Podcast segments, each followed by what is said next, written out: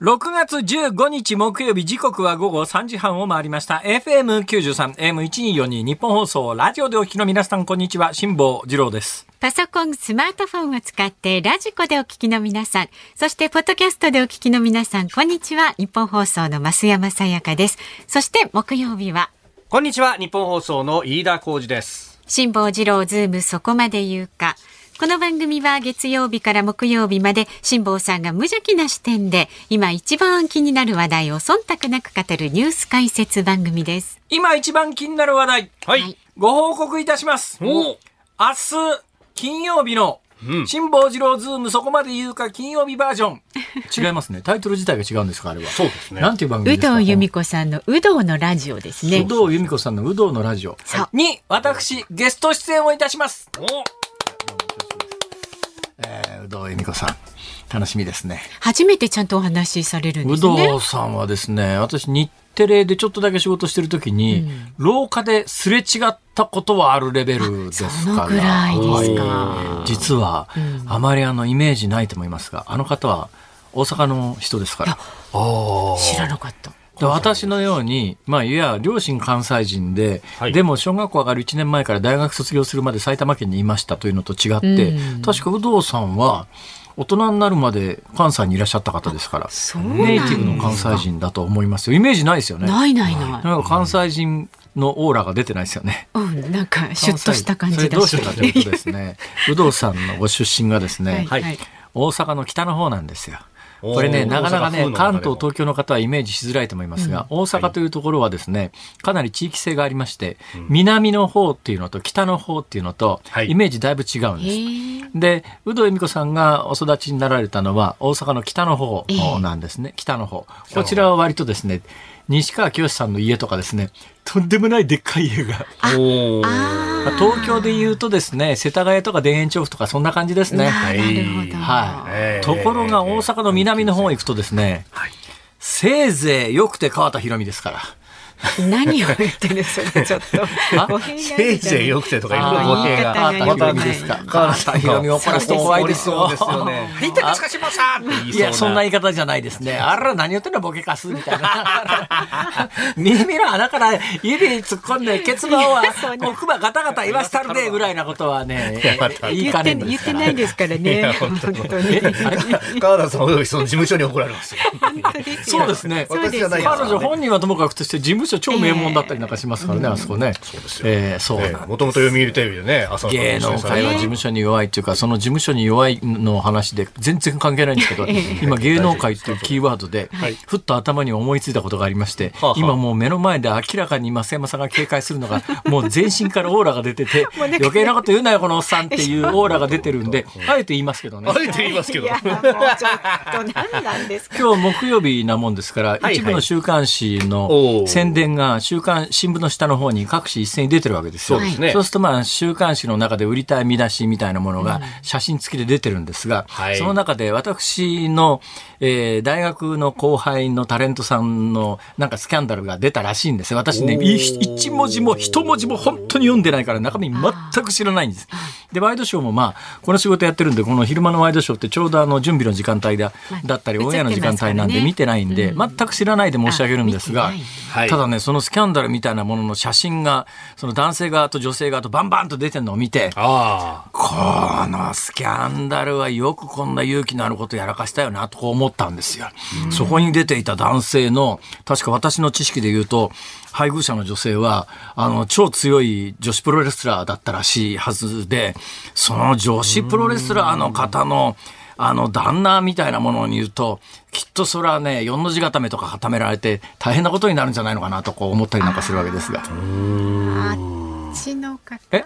僕とアキラさんの旦那さんじゃないの？あおーいお。や今もっとあのいや、そうそうそう話題の中心になってる人の方かと思ってしまいそうそうそうましたよ。。いろいろ、いろいろドキドキしました。いろいろ。いろいろね。どういうこと？いやいや、あのーここのところはいろんなスキャンダルがですね、はいはいあの、報じられておりまして。ほうほはい。え？え他にもね、あのーこう、こう、こうね、えードラマとかにもよく出るようなそうそうそう俳優さんとかの、話なんかがいろいろ出てたりなんか。何を言ってんの君たち。よくわからないんですけど。今すごくね、こうなんか今ね腰をこう浮かせるような感じでどんな球でも取らなきゃな、みたいな。もう大丈夫二人体制でキャッチ抜群ごめん、ごめん、本当によくわからない事態になっているので、この事態は回避したいと思います。おーびっくりした。えーっと、いや、あの熊みたいなあのシェフおーみたいなね、いろいろこう。え、何何何何？いやいや、お相手がな料理人の方だったんで、ああの人の奥さんが何、プロレスラーだったんだとかいろいろこう思ったんですけど、そうじゃないですね。え、料理人なの？え何本人もプロレスラーじゃないの？ああ、ほ北斗さんとかね。はい、はい、そうです。いやいや、その男性はププロレスラーじゃない。じゃない。じゃない。違いますよ確かにね確かにねああ、まあ、そうっすかお顔立ちは顔立ちの感じはそうか、髭の感じといい、まあ、あれですえ、違うけど。ちょっと、お呼びでない。お呼びでお呼びでないすごくお呼びでないですよ これはまた失礼いたしました。ボンまあ でも言われて気づきましたよ確かにあの確かにそうかもしれないけど、だとすると北斗晶さん今完全なもらい事故やってますよ。そうですねあ、そうですか。ええ角田明さん、何の関係もない。何の関係も1ミリも関係ない。うおー、脇汗いっぱい出るその旦那もスペシャルウィークよ おいえスペシャルえということで明日有働さんの番組に私出ますので、はい。えーきっとなんかねいらんこと言ってね 怒られる文脈ではないかと。そうですか。そんなこと言ってる場合じゃないでしょそうですよ大事な時間を。いやー、ほんと、そっちの方もそっちの方で、ね。どうなんですか解散。どうするつもりですか？いやー、あの、予断を持ってなん何かを言うかあのモノマネに動揺が見られるんで、いやそりゃそうです。なんかあの今こう一瞬こう 入ろうとしたんだけれどもはい、ちょっとなんか心の中でいろんな動揺を引きずいてる、引きずってるので、えーいきなりはちょっとなかなか難しいぞと。あらゆる事態をこういう時にはですね想定していきたいと思います。一旦野党の指導者にこう振ってからだとねね。体制が整うんです。ね。ねえ、ダノさん。内閣不信任案を出すとか出さないとか議論の余地はありません。野党の仕事は政権を追及することですよ。うわ1ドル141円台になってるですよ今日ね飽きるんじゃないよ。びっくりしたな、これもう。円安ですよ、円安。といてそうなんです141円だ、1円。えー為替1ドル141円20銭付近で、昨日のこの時間と比べますと1円10銭ほどの円安。そして、えー東京株式市場日経平均株価の方は5営業日ぶりに反落でありました。これはあれですね、FRB のね、はいえー決定と今後の予想を見ながらの見合いなんで、このあたりの解説はちょっとニュースのコーナーでやった方がいいかなということで言うと、なんかそう、ほら、北斗晶さんの話してる場合じゃないだろう。いやいや、本当びっくりした。それでは先行ってください。はい。はい、えー進めましょう。はいはい、東京株式市場日経平均株価をお伝えしておきます。昨日と比べて16円93銭安い、えー3万3485円49銭で取引を終えました。昨日まで4営業日いずっと上がってきていた、そしてバブル後の最高値を更新し続けていたということがありまして、利益確定の売りが優勢となったようです。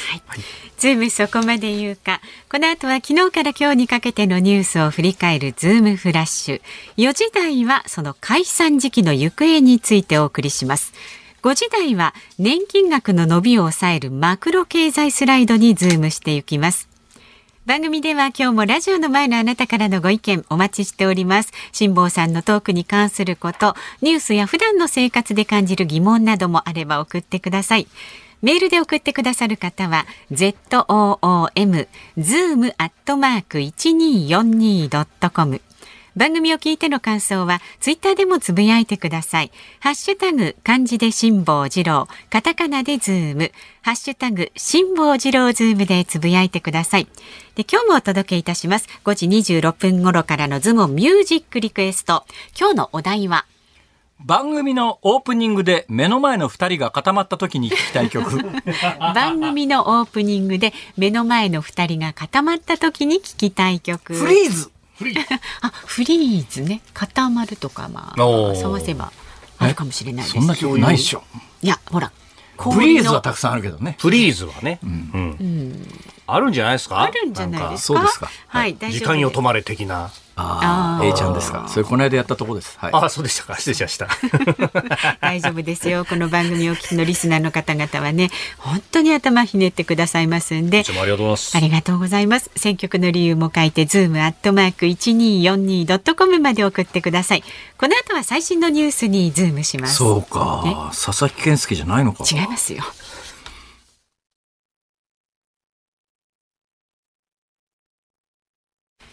ニッポン放送辛坊治郎ズームそこまで言うか。このコーナーでは辛坊さんが独自の視点でニュースを解説します。まずは昨日から今日にかけてのニュースを紹介するズームフラッシュです。FRB 連邦準備制度理事会は14日、金融政策を決める会合を開き、利上げを見送り、政策金利を据え置くことを決定しました。金利を据え置くのは去年3月に利上げを開始して以降初めてです。また経済の見通しでは今年中にあと2回分の利上げを示唆しました。ロイター通信によりますとギリシャ南部ペロポネソス半島の沖合で14日移民を乗せた船が転覆し沈没しました。これまでに79人の死亡が確認されています。104人が救出されたということですが数百人が乗船していたとの情報があり死者がさらに増える可能性があります。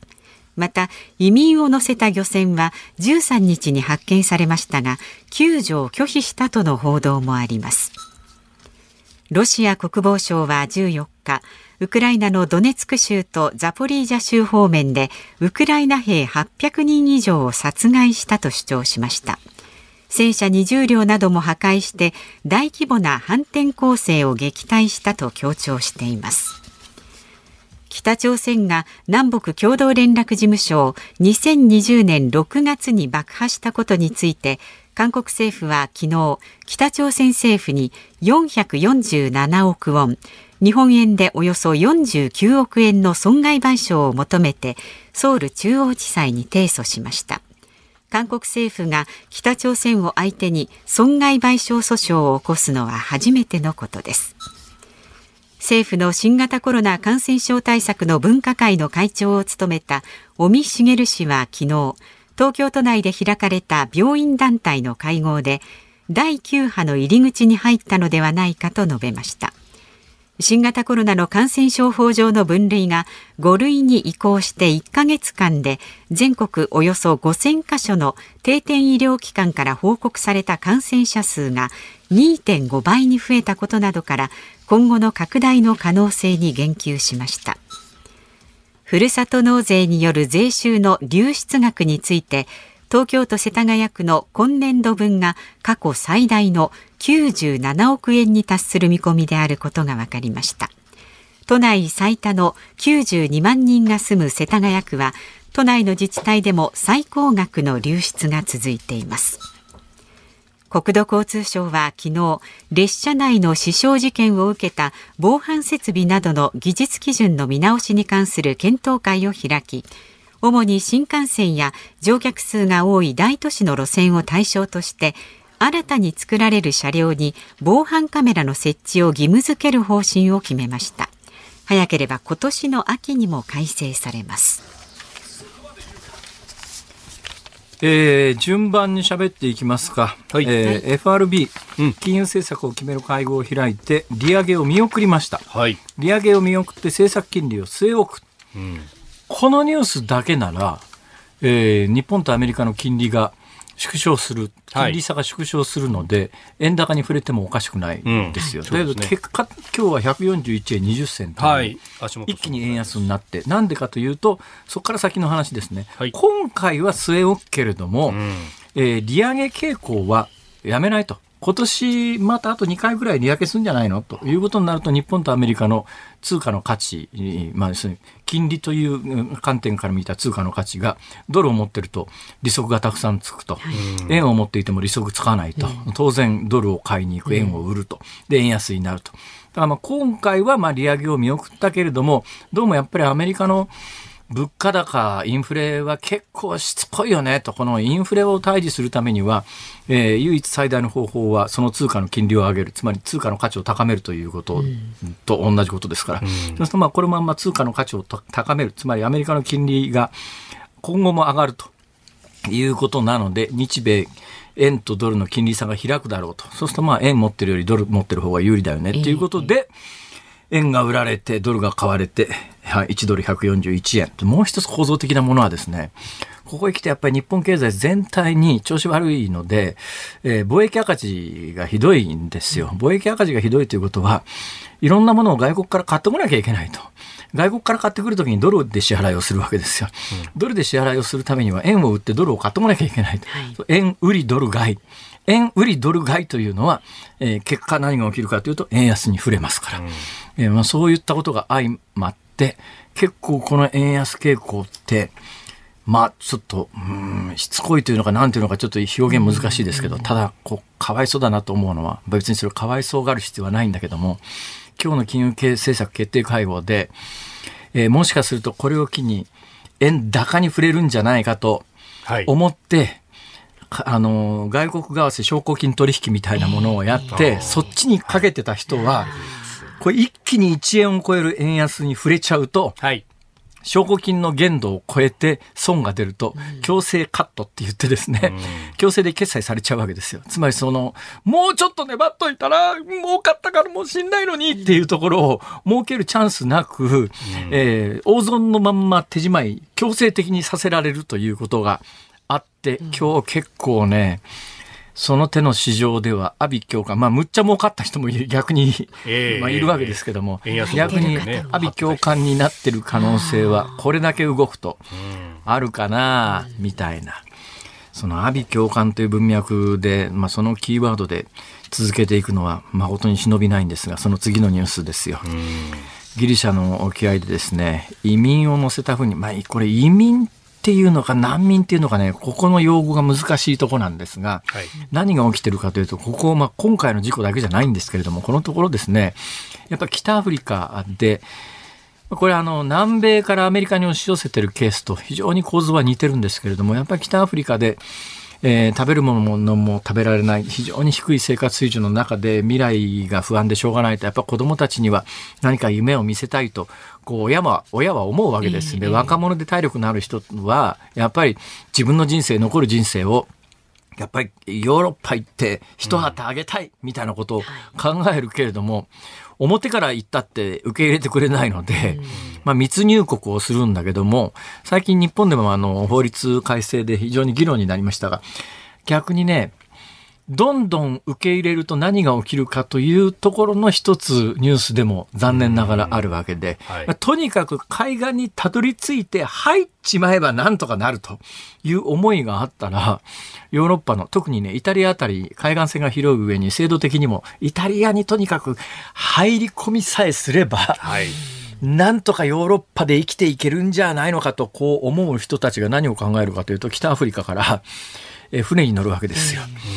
で、国境線全部、陸はあの鉄条もその他で国境線は全部封鎖されてても、海って海岸全部封鎖するわけいかないですから、そういう意味で言うとね、日本なんかも実は相当密入国しやすい国で、たまに西日本ではですね、はい、和歌山の海岸に、えー、漁船にあの中国のあの、えーまあ、昔あのベトナム戦争が終結した時に、はい、やっぱり北ベトナムという共産主義体制になるのが嫌だと。共産主義体制で迫害されると思った人たちがボートピープルって言って、はい、えー、船に乗ってですねでそれで日本の海岸にあの当時結構えー、流れ着くっていうか、まあ、その前で救助されるとかそういうケースも結構いっぱいあったんですが、近年でもね稀になんだけど西日本では海岸線に、えーまあ、そういう意図の人たちを乗せた船が漂着して、え上陸した後で海岸線や漁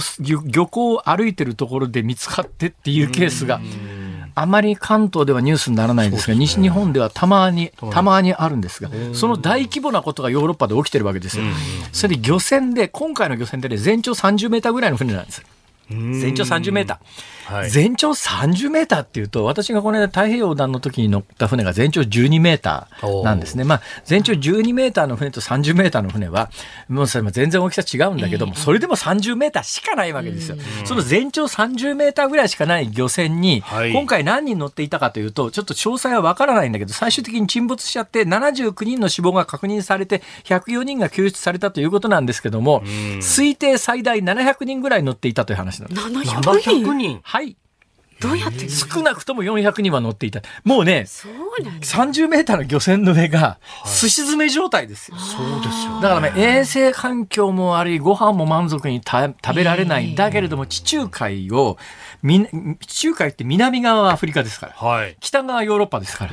だからその南側のリビアの沖合ぐらいから漁船で出て、もう寿司詰めなんだけれども何日か我慢してイタリアの海岸線にたどり着いて上陸さえすれば、うん。難民として受け入れてもらえるだろうと。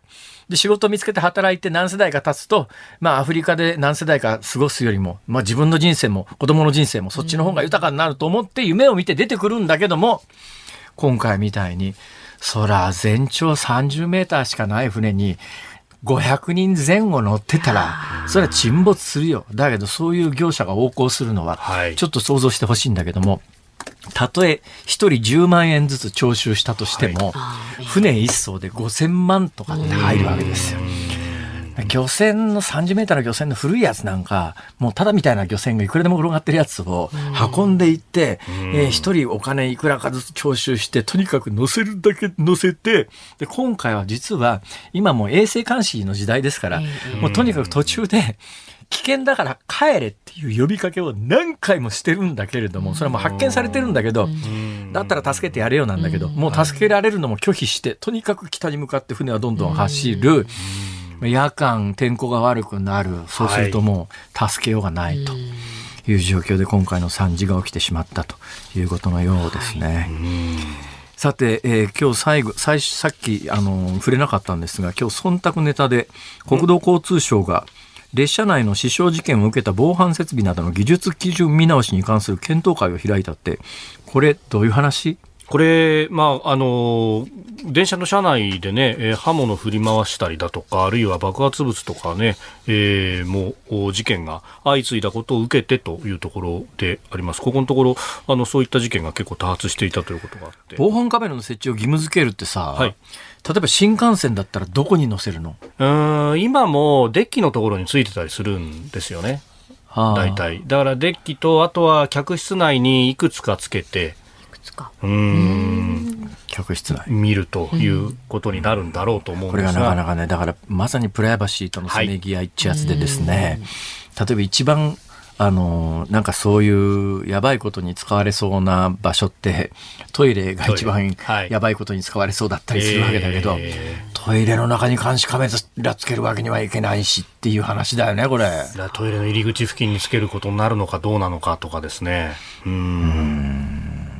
まあ、昔に比べるとだいぶそれが受け入れられるような社会になってきましたけれども。そうですね、まあ街角の。防犯カメラも、はい。えー実は設置がかなり進んだ段階、進み始める段階で、やっぱりあのプライバシーの侵害だ、だやめろって話もあったんですが、はいでもね、現実的に街角の監視カメラに関しては、これもあの松井さんなんかがあの力説して、だからこそ一部の勢力に嫌われるということもあるんですけど、やっぱりね、あの今の体制になってから大阪は監視カメラが劇的に増えて、で、ひったくり等が顕著に少なくなった。現れるんですね。はい、もうもう本当に顕著ですよ。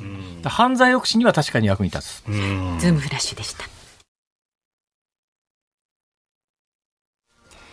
6月15日木曜日時刻は午後4時3分を回っています。東京有楽町日本放送第3スタジオから辛坊治郎と。増山さやかと飯田浩二の3人でお送りしております。メールをご紹介していきます。ありがとうございますありがとうございます。大田区の48歳女性の泉さんです。辛坊さん、明日、有働さんのラジオにご出演とのことで、今から楽しみです。毎週、うどラジを聞いているリスナーとしては。ウドラジって言うんだ。あ、そうです、そうです、うどラジ。本当の有働さんを知ったら大好きになっちゃうと思います。とだけ伝えておきます。そうなんですね。力的な方ですからね。僕はね、家庭を大切にしてますから。そのえ？何ですか？あ何もそこまでね。そんなにしかも声まなこと言ってあ、そうですか。ドヤ顔で。あ、わかりました。じゃあ、先行ってください。はい、じゃあもう一つご紹介しましょう。えー、大阪府吹田市56歳男性の鶴は千年亀万年さんからいただきました。鶴は千千年年亀万年亀は万年で、亀万年。亀万年亀万年。えー関西弁ネイティブの阪神ファンです。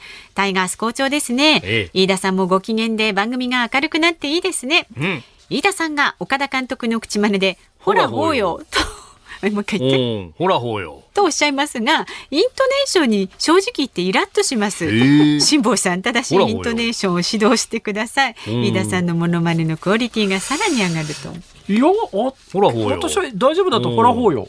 大丈夫だと思いますよ。ほうよ。ほらほうよ。ほらほらほうよ。そうそう。ほらほうよほらほうよ。おほらほーうでもそんなにイラッとしないですよ。いや、飯田君の関西弁は結構ね、ネイティブに近いです。大丈夫です。はい。モノマネする時の。モノマネするはい、ときはい。そんなにあの、違和感ないです。ほら。はい、大丈夫です。おありがとうございます。墨付きをいただいて。私もだけど、まあ、7割埼玉ですかあそうですよね。これでもイントネーションというか、苦労しなかったんですか、最初。ら。私、両親関西ですから。ああ、じゃあだから家では家庭内関関西弁ですから。ベース家庭内、だからベース家庭内関西弁で、多分ね、えその、アクセントとかイントネーションじゃなくて、最近もう世界回っててつくづくつくづく思うんですが、はえはい。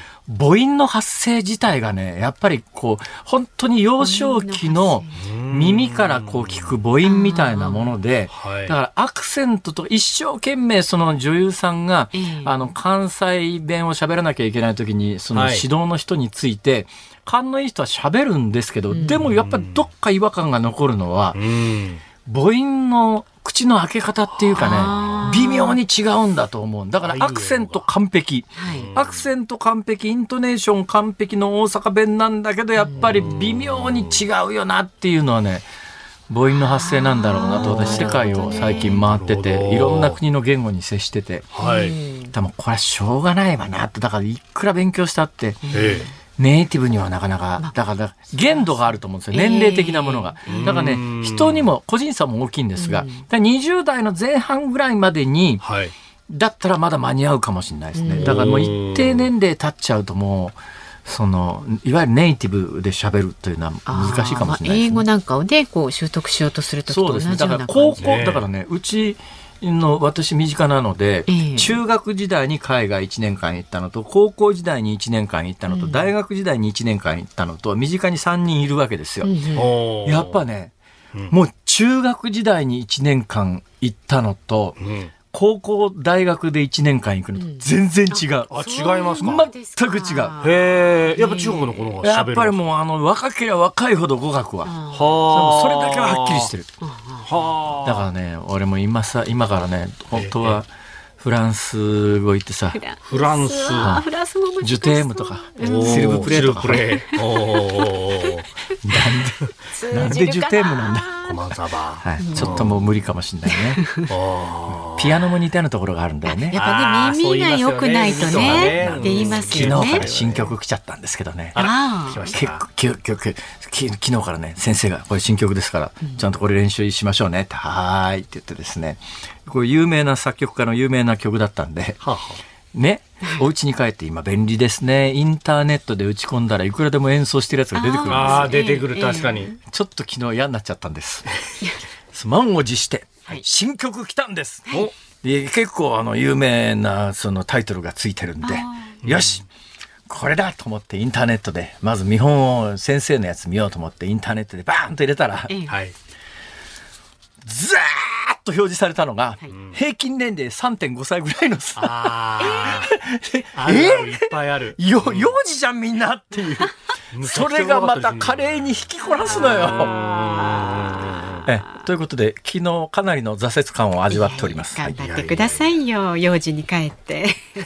だからもう無理だって言ってんじゃん。大丈夫今からでも。今より遅い時はないですからね頑張ってください。そうそれでね、そうですね。それでね、それ何ですか？でごめんなさいね。ねそうこれね。そうまさに余計なことですね。本当にすいません。私ね、ほーっと思ったことがあって、ええ。ほうまあ、これはちょっとラジオで言うのはざらつくんだけど、実はだから勘弁してください。はい。大阪にですね、はい。京橋駅というのがありまして、はいはいで、当時勤めていた局にはですね、はい。今もうないんですけど、今もうあの、取り壊されちゃったんですが、当時大きな大英があったんです。大英の京橋店っていう旗艦店ですね、フラッグシップみたいなでっかい京橋のはい。大英京橋店っていうのがあって、ええその大英京橋店に向かう歩行者専用の、まあ、あれな、古線橋じゃなくて、なんて言うんだろう、要するに橋ですね。歩行者用のオーバーブリッジみたいなやつがあってうんうんうんうん、そこの横にビルがあって、ビルの壁面にはい。巨大な縦横5メーター、10メーターぐらいの看板がダーンとあって、はい。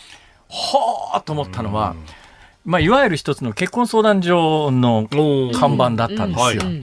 バーンと見たらでっかい文字で、今日のあなたが一番若いって書いてあ まあ確かに。その通り。そのこ通りですよね。のフレーズ、すげえと。なんかずしりときますね。それがあのさっきのピアノの文脈につながっていくわけですあなるほどなるほどなるほどいろんなものを思い出させてくれる増山さんありがと う。よかったです。話がね広がったということで、まだまだ あなたからのご意見お待ちしておりますので、どんどん広げてください。メールは z o o m zoom アットマーク一二四二ドットコム。番組を聞いての感想はツイッターでもつぶやいてください。ハッシュタグ漢字で辛坊治郎、カタカナでズーム、ハッシュタグ辛坊治郎ズームでつぶやいてください。今日のズームオンミュージックリクエストは番組のオープニングで目の前の二人が固まった時に聴きたい曲です。こちらも選曲の理由を書いて送ってください。お待ちしております。この後は解散総選挙の時期にズームします。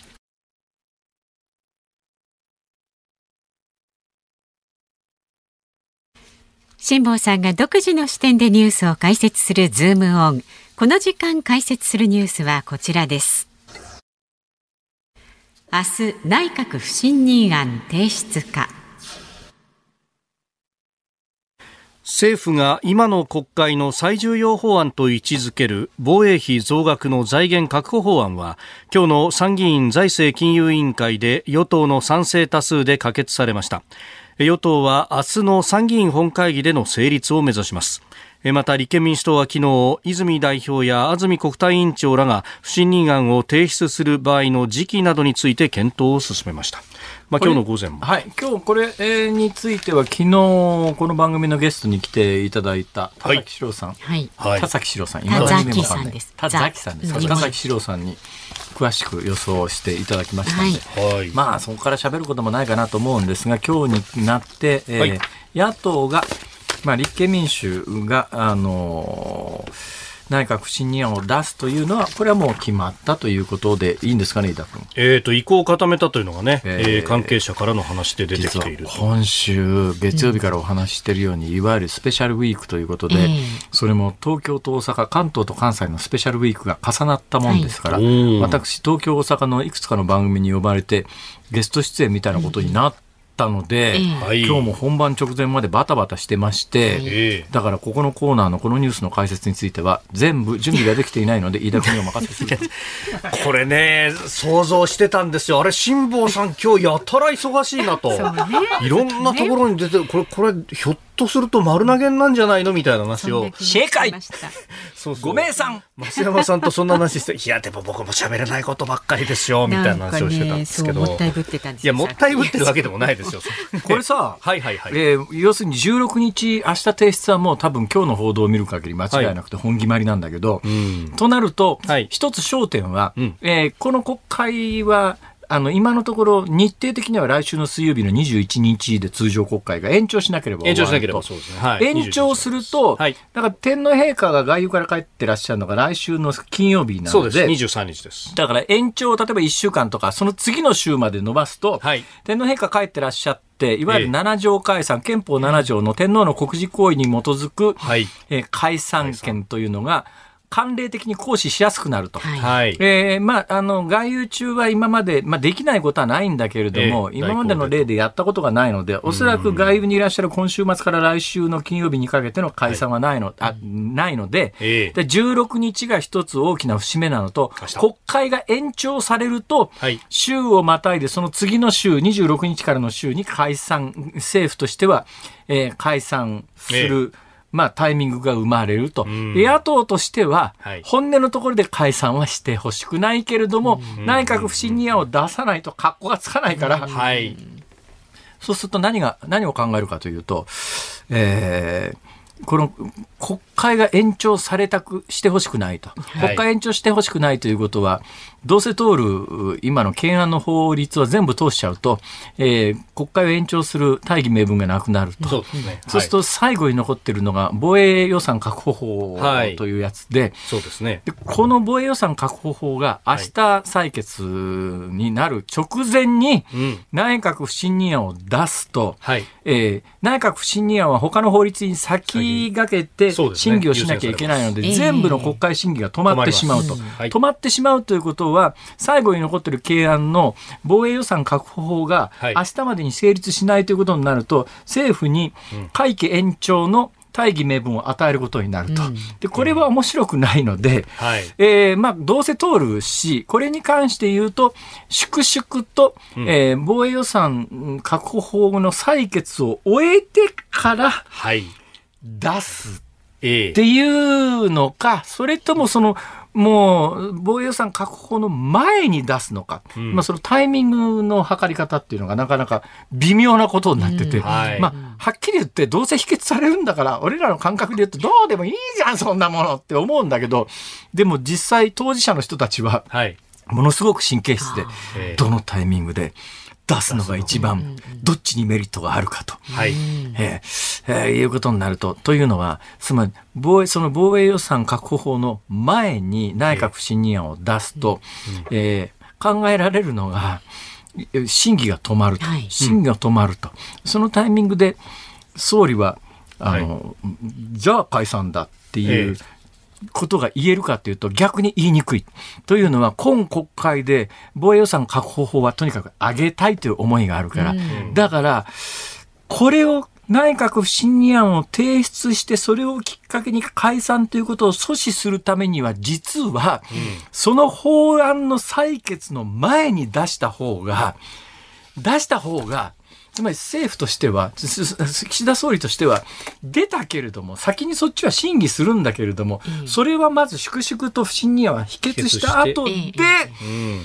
その残ってる法案を採決しなきゃいけないから、はい内閣不信任案提出を理由の解散は打ちにくいんですよ。うんうん。前に出した方が、ね前に出した方が打ちにくい。はい。だけどそうすると、会期延長のいい、その、それを、そうですねまあ言い訳を与えてしまうので、そうすると、いろんな意味でフリーハンドをもう一遍政府に与えることになるかもしれない。はい。だから明日この最後に残ってる懸案の法律の前に不信任案を出すのか、後に出すのかっていうのが、政治的な駆け引きとしては、ものすごい面白いことになってるんですけども、総理、総理じゃなくていいや、飯田君でいいや。今構えまいしたけど。やいやいや。今息吸いましたね。息吸いましたけどえ。諸般の情勢を総合してえ判断していくとやるんだえまさにですねえ情勢をよくえ見極めていきたいと考えております。これもね、あの、この、か、この間の13日の会見でまさにこれを言ったんですけど、これがだから踏み込んだなと。今までは、えー現状では、あー頭の片隅にはありません。というふうに答えていたのがですね、これってなったわけ不信任案出してほしくないのか、やっぱり。これは、ん出してほしくないんじゃないかみたいな、こう、与党の幹部がですね、もう揃いも揃って、この不信任案出すということは解散の大義になるんだと言っていると。そんなに嫌か？いや、ただのセレモニーなのに。なんだけど、やっぱり出してほしくないというのもあるのか。これで、それ出されて否決されて、あ、解散って言ってたけど結局解散しないんじゃ、みたいな風になるのも嫌なのかもしれませんね。いや、でも、出して解散しないとなると、なんだ、腰抜けかみたいな話に。まあ、どっちも腰抜けかって言われるんだね、これが。うん。まあ、もっためんどくさいね、これ。本当ですね。本当に。いやー、まあまあ、本当ね、えー一応はその16日がリミットだと言われてますけれども、まあただ、延長すれば延長したでね、えー今度はじゃあまたいつかとはいいう話もありますし、えー今日が15日。はい。それが明日のタイミングだとそうですねいうことなんで、もう本当に大詰めって感じですね。この、おさっきですね、3時に解禁になった時事通信の、はいお世論調査を見ると、内閣支持率35.1%低いねマイナス3.1。あーで、政党支持率自民党22.4。おーえこれもマイナス2.0。お足して57か。はい、あ57.5。ーいわゆる青木率とね。率と、だから政党支持率と内閣支持率足して50を切ると、はい。まあ選挙で負けるから、ええ危険なかなか水域解散できないよね。って。だから今足して57っていう数字ですから、ギリギリ50まあまあギリギリギリギリなんとか選挙してもいいかなって話なんだけど、多分この数字だと間違いなく現有勢力は維持できないで若干減らすよねと。だからその減り方で、減り方が少なければ、まあまあ一応過半数制圧したから勝ったから、とりあえず岸田でいいじゃんって話になるのか、その減り方が大きいと、はい。やっぱりもうそろそろ変えた方がいいんじゃねえかって話になるので、で、かつ現状、その公明党との間というのが、まあ、あるいはその支持母体の創価学会との間というのが未だに揉め続けている最中で、で、東京に関してはもう協力はしないと言っている。他の選挙区に関しては、まあ、さほど影響はないと言われてるんですが、この辺りでですね、あの、清和会のドンと言われる森喜朗さんが、えー日曜日の北国新聞という地元の新聞に、えーコラムで書いてらっしゃって、まあこれはあの聞き書きで、えー書いてるんですけれども、お自公のこの協力というものを甘く見ない方がいいと。ここがしっかりと整理されていないうちに解散なんて選挙なんてものはやれるはずないじゃないかと。で、そこでおっしゃっているのは、来年の秋でもいいし、あ、えー秋の解散でもいいし、なんだったら来年でもいいんだと。直近のことは語らずにですね、秋と、そして来年という話をされている。気なくせえな逆に。そしてね、で、かつ、森さんとお岸田さんというのは、まあ、間に青木美代さんもいらっしゃいましたが、えー、雄弁会の先輩後輩でもある。早稲田先輩後輩でもある。弁会っていうのがありましてですね、政治家を輩出してるんですよ。まあえてなことで、えー今のところの読みとしては昨日の田崎さんがおっしゃった今週解散確率5%っていうあたりが結構まあまあまあそんなもんなんじゃないのか？なと。ただ、総理の気持ちだけが周りも含めて誰も読めないっていうのがみんなドキドキしてるんですよね。そうなんだよね。なんかさ、あの、弱腰とかさ、あ腰抜けとか言われたくなさそうじゃん、ほら。まあ、あの、G7 のね、最後の会見のところでも、逃げるんですか？って言われたら、えじゃあ、一問答えようか。って言って、解散しないんですか？解散って言ってたでしょ。しないんですか？要するにしっかりと検討したということであります。えー次のニュースいきたいと思いま。ですは続いて特集するニュースはこちらです銃発射の自衛官候補生が教官に叱られたと供述か共同通信によりますと岐阜市の陸上自衛隊射撃場で男性隊員3人が自動小銃で撃たれ2人が死亡1人が怪我を負った事件で現行犯逮捕された18歳の自衛官候補生が死亡した52歳の教官に叱られたという趣旨の供述をしていることが分かりました。また逮捕された自衛官候補生は6月末に全ての訓練を終え現場の部隊に配属される予定でした。えーまずですね、はい。ちょっと今までの報道で私が非常に知りたいと思ってるんだけど伝えられていないのが、はい。今日の読売新聞に、えー当たった人に当たった弾の数は出てます。はい。えー、1人亡くなった方に方かな？2発と1発1発。3人の方が被弾をしていて1人の方に2発命中して1人が1発でもう1人が1発。はい。つまり4発は人に当たっているということは、えー表に出てるんですが、はい。何発発射したかと出てないんですよ。あ都合何発発射したのか。はい。それで今日までに出てる話だとその52歳の教官は狙っていたと、うん。ところがあの25歳のこれ亡くなった男性自衛官。まああの負傷してる25歳のあの自衛官がいて。だから25歳25歳1人亡くなって1人負傷でそしてはい。52歳の方が死亡してると、で今日までの報道を総合するとその52歳の教官は狙っ意図的に狙ったけれどもえー残る2人、特にこの25歳の死ん亡くなった方に関して言うと、えー殺すつもりはなかったみたいな言い方なんで、これ、今表に出てないんだけど、もしかすると自動小銃をオートマティックの連射モードで撃ってる。だから弾数が相当数発射されてってっていう可能性があるんじゃない。の自動小銃ってやつはですね、はい。あのレバー一つで連射と単発に切り替えられるんですよ。で、連射にすると、まあ、1分間に、よく新聞に1分間に850発とか書いてありますけど、1分間なんか引き金引き続けられないですから、そんなもん、あの、マガジンっていう、その弾入ってるところに、そんな850発も入らないですからね。そのマガジン交換しないと、そんなもん、そんなに連射、850発現実に連射できるかっていうと、そういう問題じゃない、機関銃じゃないんだから。ほんで、まあ、あの、だから、引き金引き続けると、あっという間に弾なくなっちゃうんですよ。だからよくあの映画なんか見てると自動小銃抱えた人がやたら撃ちまくるじゃないですか、現実にあれは無理なんですよ。弾の数決まってますからね、だけどまあマガジン入ってる状況で、えー、連射モードにして引き金引くとまあ、昨日も言いましたけど、一回引き金引いて1秒間引き続けたら十何発出ますから。だからまあ、今のところ報道されてないけれども、連射モードにして撃ってたんじゃないのかなと。一部報道では連射ではなく、一発ずつ4発発射一発ずつ4発ですか。はい、はい。まあ、それでもう一つね、本来は出てくるべき話が出てこなかったケースが、はい、今までいくつか自衛隊の不祥事で、あのまあ、要するに、撃つつもりがなかったんだけど、空砲だと思ったら実弾が入ってましたとかっていうんで発射されちゃったとかっていうやつはあるんですよ。はい、意図的に引き金を引いて、えー、殺したというのは1984年で1人亡くなってる事案が1件なんですが、私ね、もうこれ前々から問題だと思ってたのは、この時には裁判になってないんですよ。心神喪失で不起訴になってるんですよ。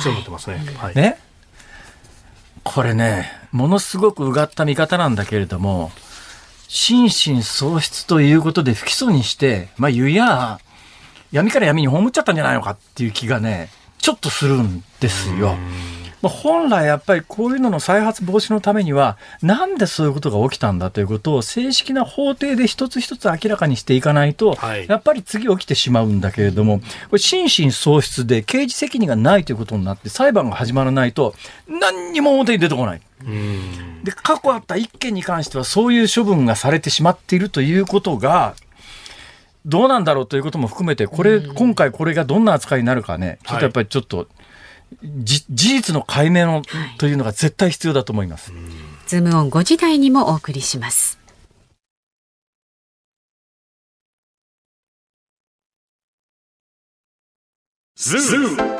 ニッポン放送辛坊治郎ズームそこまで言うかをポッドキャスト YouTube でお聞きのあなた。いつもどうもありがとうございます。ニッポン放送の増山さやかです。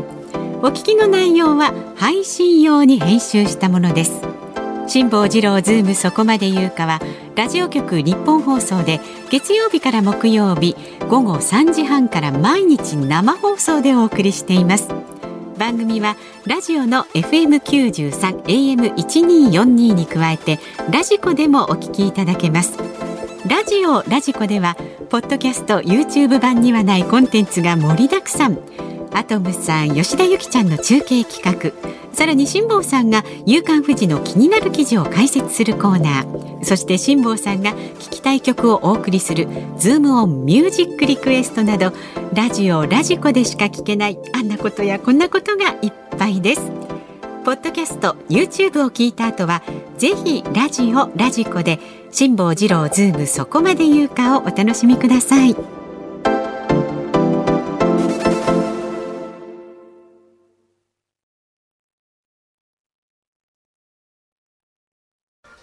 6月15日木曜日時刻は午後5時を回りました。こんにちは、辛坊治郎です。こんにちは、日本放送の増山さやかです。こんにちは、日本放送の飯田浩二です。さあ、メールをここで一つご紹介したいんですが、はい、大阪府寝屋川市の、えー、淀屋橋大江橋さん52歳男性ですね。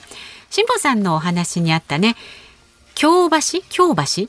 まあ、大阪では京橋、ね、京橋、はい、で今日が一番若いんやでというおばさんの看板。とても目立ちますのでよく見ます。関西方面でお聞きの方いいってなったと思いますが今日が一番若いんやで、山田由美子のお見合い。お見合い塾だそうです。で関西では時々メディアにも出てくるおばさんの結婚相談所です。私の友人がそこで見事に晩婚しました。それはおめでとうございます。あわ写真がある。写真ありです。ありますね。ほら言った通りでしょ。ガッツポーズしてます。これはね私がさっき言った場所にねドーンとあるんですよこれが。立ちますねとってもね。はい、ありがとうございました情報。では、えー、5時1分過ぎましたんで、ズームミュージックリクエストご紹介してまいります。今日のお題は番組のオープニングで目の前の2人が固まった時に聞きたい曲です。まずは川崎市60歳の車とラジオさん。2人が固まった時の曲はある日突然トワエモアさんね飯田君と増山さんが突然黙り込んだある日突然二人黙るの。なるほど。今日はなかなか音程しっかりしてますね。うん、あ、そうですか。はい、よかったです。そこ。それから石川県加賀市のみーちゃんさん。石川からありがとうございます。そう。真っ先にこの曲が浮かびました。イエスのオフコース。これも歌詞で何も聞かないで何も見ないでという歌詞はねまさに増山飯田のお二方の心境でしょう。辛坊さん明日もこの調子では困りますよ。イエローカード一枚。お警告大丈夫です。明日はね、レッドカード一発ですから。いやいやいや。い やダメじゃないですか。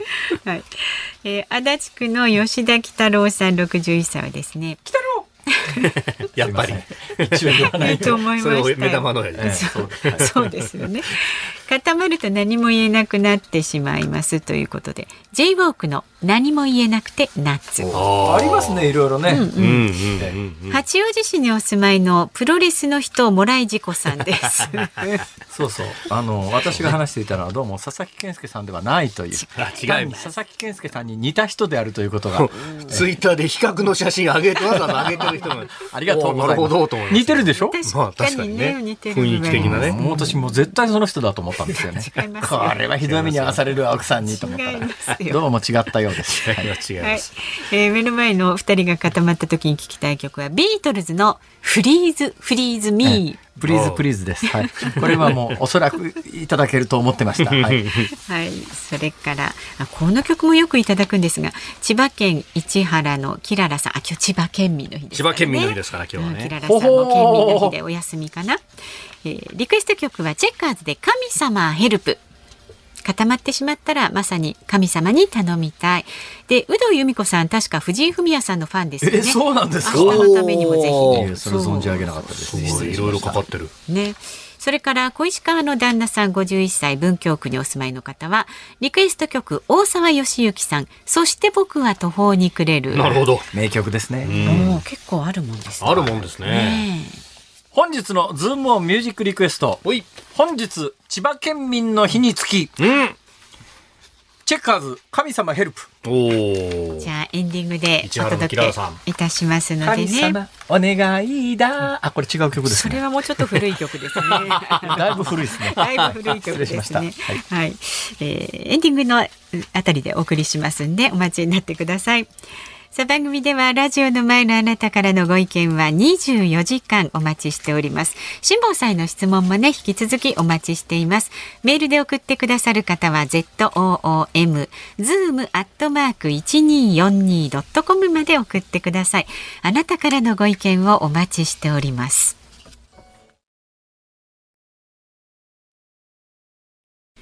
辛坊さんが独自の視点でニュースを解説するズームオン。今日最後に特集するニュースはこちらです。2023年度分の公的年金が今日初支給。今日2023年度の公的年金の4月から5月分が支給されます2023年度の年金額は前の年の物価上昇などを受けて2023年度中に68歳以上になるケースで前の年度と比べて1.9%増。67歳以下は2.2%増と3年ぶりに支給額が増えます。ただ年金額の伸びを抑えるマクロ経済スライドを3年ぶりに発動したため増加率は0.6%目減りします。話ややこしいんですが、はい、まあ、簡単に言うとですね、うんえ今年度の初めての年金が出るわけですよ。うん、この年金の出る日というのは今もうあの各家を回る営業マンの方なんかはもうどのタイミングで年金が出るかみたいなことをですね、えー、まああのちゃんとした営業の方も、えー、えー、やっぱりその日を考えて出勤に行ったりなんかするんですが、最近はあのそれを悪用する人たちもあのこのタイミングを狙いますから、うん、十分皆さん気をつけていただきたいんですが、まあ、今年度に入って初めて出る年金は、えー去年出ていた年金に比べると額面は増えてます。額面は増えてる。ここがポイントなんですよ。額面は増えてるんだけど、去年の物価は2.5%上がってるんで、昔ならば、2004年の年金大改正以前だった場合には、物価上昇分だけ年金が上昇すると。で、公的年金がいいのは、やっぱりあの、どんなにひどいインフレになろうと、えーまあ、特にあの日本の場合には戦後のハイパーインフレっていうのがありましたから、どんなにひどいインフレになったって民間の年金は別に物価連動じゃないけれども、公的年金というのは物価連動だからありがたいよねと。だから生涯、あの、公的年金だけで食べられる状態の人は生涯公的年金だけで食べられるよね。どんだけ物価が変動してもっていう、もともとの年公的年金イメージなんですが、これがその物マクロ経済スライドというやつが導入されたことで、若干イメージが変わりつつあるというか、まあそこまでイメージ変わるというところまでまだ行ってないかと思いますけど、このマクロ経済スライドに関しては私はものすごく思い出がありまして。えー今の年金制度というのは、まあ、厚生年金なんかは1941年という第二次大戦直前に生まれてますから、ものすごく歴史のあるものなんですが、えー実は長いことですね、高齢者がまず少なかったんで、現役世代からこうどんどんお金が集まってくるわけですよ。ほんで、高齢者ちょっとしかいないんで、年金ちょっとしか払わなくて済むので、年金の積立金みたいなやつがワンワン溜まってた時期が一時期あったんで、その時代って年金余っちゃったから、なんか保養施設でも作るかとかですね、はい。大きな音楽ホール作るかとか、で、あの基本厚生労働省の管轄なんで、厚生、歴代厚生労働大臣の、えー立候補してる選挙区には、はい。えー年金関係の大きな公共公共建築物が建つっていうのが常識としてあったわけですが、えーだんだん将来が見えてきて、あれ？今は確かに現役世代むちゃくちゃ多いけれども、えー高齢者これからどんどん少なく少なくなるよね。で、その時代に何をやっていたかというと、高齢者が一定以上増えてくると、えー基本的に現役世代から踏んだくった金を高齢者に回す、まあ、し付加システム。もともとはあの積み立て方式だったんだけど、戦後のハイパーインフレで積み立て金に意味がなくなっちゃったこともあって、もう積み立て方式じゃなくて、まあ、修正付加方式って正式には言うんだけど、まあ、はい。実際は現役世代から踏んだくった金を高齢者に渡すというシステムで、で高齢者が増えてくると、それに応じて現役世代から徴収する掛け金をどんどん上げてたんですよ。はい。ところが、さらに高齢者が増えてくるという未来が明らかになった時に、あれ？こんなこと続けてたら、現役世代の給料袋から踏んだくる年金掛け金が課題になりすぎて、現役世代給料残らないじゃんっていう時代が見えてきたんで、はいこれはダメだと。はい。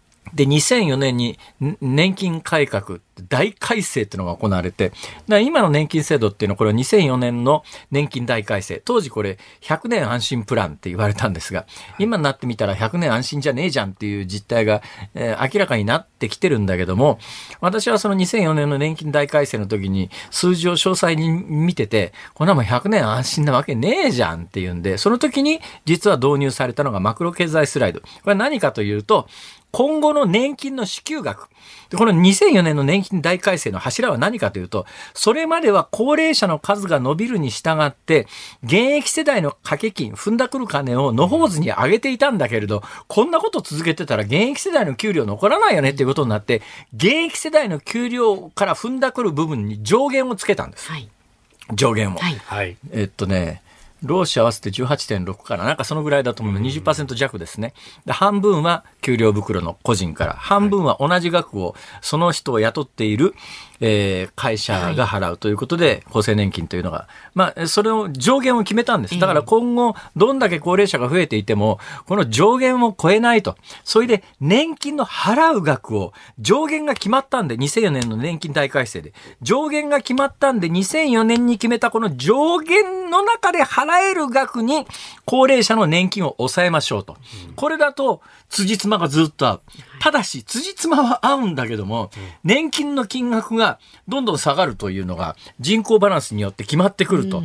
で、導入されたのが、マクロ経済スライドで、マクロ経済スライドって何かっていうのはマクロ経済ですよ。だからまあ大きな経済ですね。まあ、基本的にはいろいろあるんだけど、要素として一番大きいのは人口バランスです。将来やっぱり人口バランスがどうなるかということを見合いながら、バランスが取れるように、高齢者に払う年金を調節していきましょう。調節していきましょうっていうのは平たく言うと、ちょっとずつ下げていって、現役世代から徴収するお金で間に合うようにバランスを取りましょうと。これがマクロ経済。マクロ経済、だから人口比を中心とする将来の経済に応じて、払える高齢者に払う分の年金の額を決めていきましょう。これが、それを調整していきましょうっていうのがマクロ経済スライド。なんだけど、この2004年の年金大改正の後で私は本を書いてですね、年金の真実という本を書いて、このマクロ経済スライドという言葉をもじって、お先マクロ経済スライドって書いて、厚生労働省に激怒されてですね、呼びつけられて怒られるという騒動があったんですが、で、その時に、考えられよくできてんなと思ったのは、ちょっとずつ金額は高齢者減らすんだけど、実額、名目金額が減ると、高齢者が怒り出すと、うん、ね、本当に日本国民馬鹿にされてると思うんだけど、何を考えたかというと、はい、今後物価がどんどん上がっていくから、例えば物価が5%伸びたら、年金も物価の伸びに合わせて5%増やすというのが、もともとの年金のシステムですね、はい、そうじゃないとハイパーインフレみたいなものが起きた時に、年金でご飯食べられなくなっちゃいますから、物価スライドにしますよ。公的年金のいいのは物価スライドですよ。うん、その時に、物価が下がった時には、名目の金額変えないけど、物価が例えば5%上がりましたっていう時には、そこから1%さっぴいて、年金の上昇率は4%にしますっていうと、1%稼げるわけですよ。それを10年ぐらい続けてやっていると、ふっと気がついたら、名目金額は下がっていないんだけど、実質金額すげえ下がってるんじゃんっていうと、高齢者は気がつかねえだろうっていう。それを考えたんだけど、その後物価が上がらなかったんで、年金の水準を下げてこなかったんで、実は2004年に決めた時に比べて、今の高齢者ものすごく金額の高い年金になっちゃってるんですよ。その物価がようやく上がり始めたんで、これが導入され始めて、何が結論として言えるかというと、今後、物価上昇に見合うだけの年金の上昇はないですから、物価が上がれば上がるほど、年金の実際の額は下がっていくという、そういう時代に突入したと、そういう話です。ズームオンでした。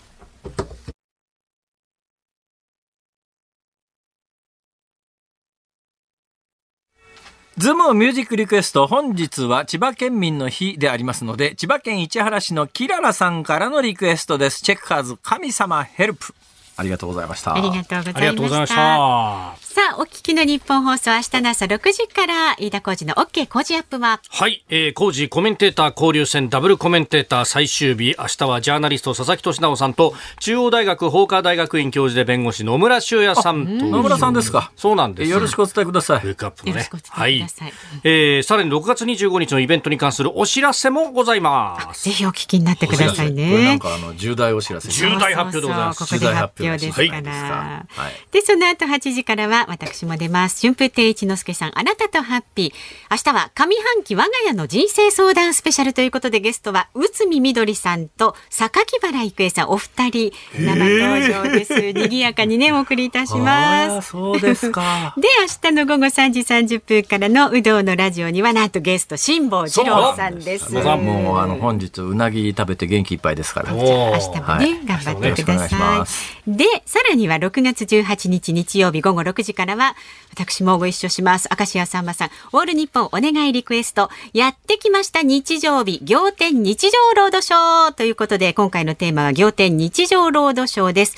えー、今の日常とコロナ禍の非日常とのギャップが巻き起こす、喜怒哀楽エピソードお待ちしております。ゲスト、陣内智則さんです。夜9時30分までの生放送え、松山さん日曜日生放送ですか？あ、そうですよ。あら、ご苦労様です。はい、辛坊さんもお疲れ様でございます。で、えー、来週月曜日3時半からのこのズームそこまで言うか、4時台のゲストは前明石市長の泉房穂さんえー、泉さん、出てくださる。はい。あ、私ね、この人に関しては若干ね、エピソードがあるんで、また月曜日に。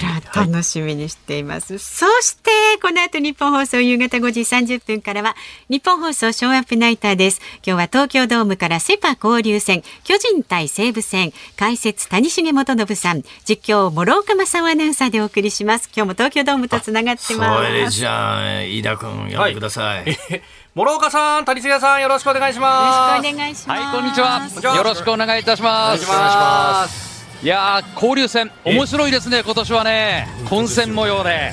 うん、どこが優勝するのかわかんないじゃないですか。ね、巨人、DNA、え同率首位タイでう、んそしてその後にソフトバンクがまた上がってきましたからね、谷繁さんね。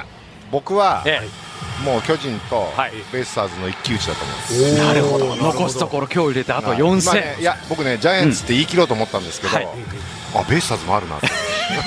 今ちょっとね、谷繁さん、目線が動いたんですよね一応ね。泳いだんです。一応ベイスターズ OB なんですよ。OB ですよね そこは。うん、ただやっぱりこの混戦を制してこうこれから後半戦に向けてね弾みをつけていきたいところだと思いますが、今日はですねジャイアンツが若い山崎伊織そしてライオンズがアンダースローピッチャー與座。この両先発で始まりますのでねお楽しみにされてください。はい、えー、スーツとシャツのお仕立て券も。そうなんです。はい、プレゼントありがとうございます。言っていただいて。いえいえいえ、谷繁さんお召しになってますんで。すごい。はい。